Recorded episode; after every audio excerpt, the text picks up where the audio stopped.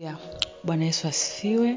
Uh, karibu sana mpendwa wangu katika masomo haya ambayo yanaletwa kila wiki, kila juma uh, siku ya Jumatatu ili yakusaidie uweze kuanza juma lako kwa ushindi. Ninayezungumza nawe ni Lufurise Mawere ambaye ni personal finance and life coach, ni kocha wa mambo ya fedha na mambo ya maisha. Uh, kabla sijaendelea na somo la leo ninaomba tuombe. Baba yangu na Mungu wa mbinguni, tunashukuru sana kwa ajili ya siku nzuri ambayo umetupa. Asante kwa neema yako ya kutuwezesha kuingia wiki hii. Tunajiweka mikononi mwako tunapoenda uh, kusikiliza neno lako. Tunakuita e mfalme, uende uh, ukazungumze na kila mtu ambaye anaenda kusikiliza neno hili zungumza na mioyo ya watoto wako. Baba fungua uh, fahamu zetu za ndani. Mungu ili tuweze kupokea hili neno na hili neno likapate kufanyika baraka katika maisha ya watoto wako likiwabadilisha na kuwatoa katika ufalme wa giza na kuwasaidia katika maisha yao likiwafanikisha wawe ni watu ambao wanasimama katika kusudi lako. Asante bwana karibu roho mtakatifu utufundishe. Tuko tayari kusikia. Amen. Ah, mpendwa wangu leo tunalo somo zuri sana. Ninajua utalifurahia. Na somo la leo limebeba kichwa kinachosema kwamba usikatishwe tamaa na makosa uliyoyafanya. Jifunze jirekebishe inuka na uanze upya. Usikatishe tamaa na makosa uliyoyafanya. Jifunze jirekebishe inuka na uanze upya. Katika maisha uh, tunavyoishi hapa duniani kwa sababu mimi na wewe sio malaika tutajikuta tunafanya makosa. Tunafanya makosa mbalimbali. Mbali. Ah, leo mungu anazungumza na sisi wewe ambaye unajiona umefanya makosa sana umeona umefanya dhambi sana kiasi kwamba umekata tamaa inawezekana hata uendi tena kanisani inawezekana hauendi katika mikusanyiko ya mambo yote ya kiroho inawezekana utaki hata kushiriki tena vitu vya kiroho kwa sababu unajiona wewe ni mchafu ni mchafu ni mchafu. Mungu leo anazungumza na wewe kwamba usikate tamaa. Unatakiwa tu ujifunze katika hayo makosa ujirekebishe uinuke na uanze upya. Unaposoma luka 15 mstari wa 11 hadi wa 24 nitaomba nisome. Luka 15 mstari wa 11 hadi 24 neno la mungu linasema akasema mtu mmoja alikuwa na wana wawili. Yule mdogo akamwambia babaye baba nipe sehemu ya mali inayoniangukia akawagaia vitu vyake. Hata baada ya siku si nyingi yule mdogo, yule mdogo akakusanya vyote akasafiri kwenda nchi ya mbali akatapanya mali zake huko kwa maisha ya uasherati. Alipokuwa amekwisha kutumia vyote njaa kuu iliingia nchi hile naye akaanza kuhitaji. Akaenda akashikamana na wenyeji mmoja wa nchi ile naye alimpeleka shambani kwake kulisha nguruwe. Akawa akitamani kujishibisha kwa maganda waliokula nguruwe wala hapana mtu aliyempa kitu. Alipozingatia moyoni mwake alisema ni watumishi wangapi wa baba yangu wanaokula chakula na kusaza? Na mimi hapa ninakufa kwa njaa. Nitaondoka nitakwenda kwa baba yangu na kumwambia baba nimekosa juu ya mbingu na mbele yako. Sistahili kuitwa mwana wako tena. Nifanye kama mmoja wa watumishi wako. Akaondoka akaenda kwa babaye. Alipokuwa angali mbali baba yake alimwona akamwonea huruma akaenda mbio akamwangukia shingoni akambusu sana yule mwana akamwambia baba nimekosa juu ya mbingu na mbele yako sistahili kuitwa mwana wako tena.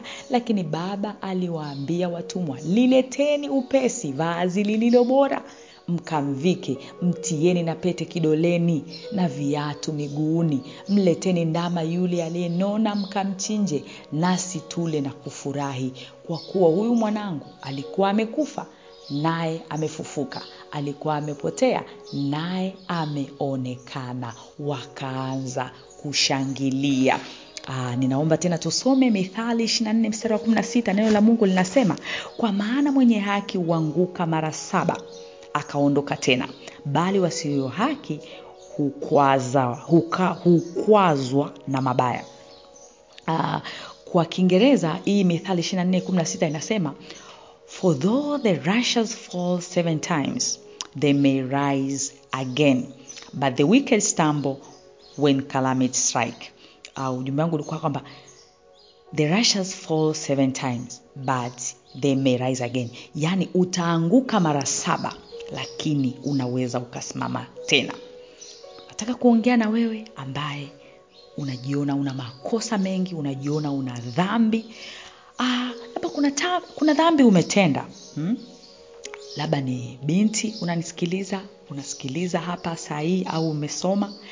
Uh, una una ujauzito sasa hivi na haujaolewa. Ina maana umepata ujauzito kabla ya ndoa. Au unanisikiliza uh, umeokoka.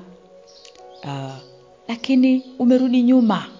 Umerudi nyuma uh, umeingia kwenye uh, vitendo ambavyo vina vi, havimpi mungu utukufu. Inawezekana umefanya tendo la ndoa kabla ya ndoa inawezekana uko singo eh, umetekwa na ponografi umetekwa na kujichua. Leo mungu anazungumza na wewe. Niongee na wewe ambaye unajiona umetenda dhambi kubwa sana. Umeachika kwenye ndoa bila kuangalia shida ilikuwa ni nini. Leo mungu anakuja kuzungumza na wewe. Mungu anaongea na wewe ambaye una mahusiano na mume wa mtu. Una mahusiano na mke wa mtu. Mungu anaongea na wewe ambaye una shuga dadi eh? wewe ambaye una shuga mami mungu anaongea na wewe binti. Mungu anaongea na wewe kijana. Hmm? Mungu anazungumza na wewe dada ambaye unashiriki katika usagaji. Mungu leo amekuja kuzungumza na wewe kiasi kwamba hata kanisani hutaki kwenda tena hutaki kwenda kwenye kitu chochote ambacho kinatajwa jina la bwana kwa sababu unajiona wewe ni mchafu mchafu mchafu sana. Hmm? mungu anaongea na wewe ambaye umeokoka. Tinawezekana una nafasi kubwa kanisani watu wanakuamini wewe ni role model lakini umetoka nje ya ndoa. Mm? watu wanakuamini umetoka nje ya ndoa. Una mahusiano na mke wa mtu una mahusiano na mme wa mtu au una mahusiano na kibinti au una mahusiano na kakijana. Mungu amekuja kuzungumza na wewe leo mungu anaongea na wewe binti ambaye umetoa mimba. Anaongea na wewe kijana ambaye una magirlfriend kibao ambao wametoa mimba.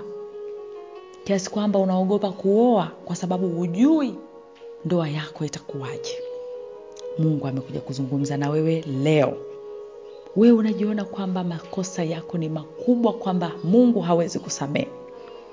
Huyu mwana mpotevu alikuwa amezama kwenye uashirati ametapanya mali alifanya kila starehe unayoijua kwa sababu alikuwa kwanza ana uhuru yuko mbali na wazazi kwa hiyo aliweza vizuri kutumia zile fedha. Lakini mungu alimrehemu. Mungu amekubariki inawezekana una mali nyingi lakini umeishia kutapanya tena kwa ubinafsi. Wala ukutoa kwenye kazi ya mungu wala ukutoa kwa wahitaji yaani maisha yako wewe its all about you and you and yourself. Eh? yaani ni wewe wewe na familia yako na maisha yako. Yaani ni wewe. Hmm? yaani ni wewe. Unasema ah, unajua pesa zangu nazitolea jasho jamani eh? yes. Ongera sana. Lakini inawezekana sasa kutokana na hayo umejiona kwamba ufai mungu amekuja kuzungumza na wewe wewe ambaye umeingia kwenye madeni jina lako linanuka kila mahali unasemwa vibaya kila mahali. Utaki tena kushiriki vitu vya mungu kwa sababu unaona ninatoa wapi ujasiri wa kwenda mbele za mungu? Ninatoa wapi ujasiri wa kufanya kazi ya mungu? Ninatoa wapi ujasiri? Mungu amekuja kusema na wewe leo. Mungu anasema na wewe ambaye unaaminika kanisani lakini kumbe nyumbani kwako kwa siri unatumia vilevi unatumia pombe unatumia bangi unatumia madawa kulevya. Mm? unaona aibu. Umeamua hata uache kwenda kanisani umeamua hata uache kushiriki vitu vya, vya kanisani. Mungu anazungumza na wewe binti ambaye umewekwa kinyumba kwa sababu ya changamoto ulizo nazo. Umeona bora uwekwe na mtu lakini unakwenda kanisani. Watu wanajua wewe umeokoka lakini mambo yanavyozidi kwenda unazidi kujiona ni mchafu unaona ustahili mbele za mungu. Mungu anazungumza na wewe leo. Eh?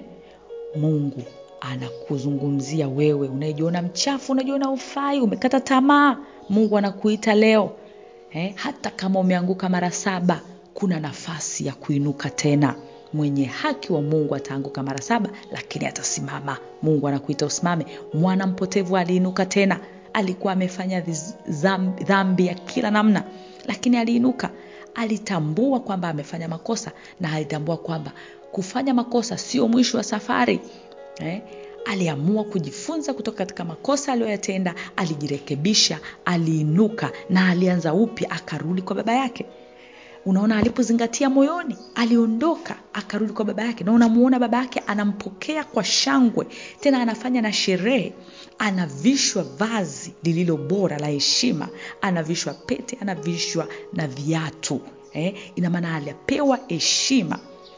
Unapoamua leo mpendo unanisikiliza we ambaye umejiona ni mchafu takataka inawezekana umetengwa kanisani kila kanisa lina utaratibu wake labda kanisani wamekutenga yes kanisa unaweza ukafanya utaratibu wao wa discipline lakini wewe mungu hajakutenga. Bado kuna nafasi ya kurudi kwa mungu wako. Jirekebishe inuka rudi tena. Amua leo kuanza upya mpendwa rudi kwa baba yako. Baba yako anakupenda. Baba yako anakuhitaji. Mungu anakuita leo. Mungu atakusamehe. Kama yule baba aliweza kumsamehe mtoto wake. Je si zaidi kwa mungu wetu? Mungu wetu ni ana upendo mkubwa. Mpendwa dhambi ulizozitenda hata kama ulifanya nini hata kama ulifanya kitu gani mtu mmoja akanaambia hata vitu nilivyovifanya sisubutu hata kuzungumza. Hata kama ulifanya vitu ambavyo huwezi kuviongea hivyo vitu sio vikubwa kuliko upendo wa mungu kwako. Mungu anakuita leo. Mungu anakuambia njoo rudi kwa mungu. Mungu anakuita atakusamehe atakusafisha. Anza upya leo. Iko neema ya kukusaidia leo eh, neno la mungu linasema njoo njoo kama ulivyo come as you are. Mungu akuwezeshe. Endapo utataka msaada ili uweze kuanza upya nitakuomba utawasiliana nasi katika namba tutakazozitaja hapo baadaye. Ah, mpendwa unaweza. Wewe ni mshindi wewe ni shujaa. Mungu anakupenda. Ah, kupata audio au podcast za masomo haya mengine yaliyopita utaweza kupata katika linki ambayo iko katika ujumbe wa maandishi. Nitaomba utafute uchukue hiyo linki utaweza kusikiza masomo mengine yote ambayo tushai kufundisha. Mpendwa wangu uwe na juma la ushindi. Wewe ni shujaa basi kuwasiliana nasi unaweza ukatupata kupitia 754934693 754934693 lakini pia tuko katika mitandao ya kijamii kwa jina la lufurishe mawere. Unaweza ukawasiliana nasi ukapata ujumbe utakaokusaidia kuweza kusogea mbele. Uwe na siku njema. Uh, tuombe baba yangu na mungu wangu asante kwa ajili ya mtoto wako huyu ambaye bwana leo umezungumza naye unamuita arudi kwamba bwana wewe mungu ni mungu wa rehema. Baba wewe unaweza unaweza kuondoa dhambi zote unaweza kusafisha. Hakuna lililogumu kwako. Kwako hakuna dhambi kubwa. Kwako hakuna dhambi ambayo baba huwezi kusamehe. Ninaomba mungu mtoto wako huyu ambaye kuna mahali amekwama hawezi hata kwenda kanisani amekata tamaa hawezi hata kushiriki vitu ambavyo vinatajwa jina lako. Anaona hata aibu kusimama mbele zako kwa mambo aliyoyatenda. Ninaomba baba rehema zako juu yake. Mungu mrehemu mrehemu bwana msamehe. Rehemu hii ndoa rehemu huyu binti rehemu huyu kijana rehemu baba huyu baba rehemu huyu mama rehemu hii familia. Mrehemu hata huyu ambaye ni bosi ambaye amefanya vitendo vibaya katika ofisi. Warehemu mungu. Rehema zako baba ukawarehemu ukawasafishe ukawarejeshe baba katika pendo lako. Wakauone mungu ukuu wako ukawavishe tena heshima ukawavishe tena heshima ukawape nguvu ya kuanza upya waanze upya na wewe wasimame na wewe wape nguvu ya kushinda dhambi baba waweze kusimama na kusonga mbele. Ni katika jina la yesu kristo tunaomba na kushukuru. Amen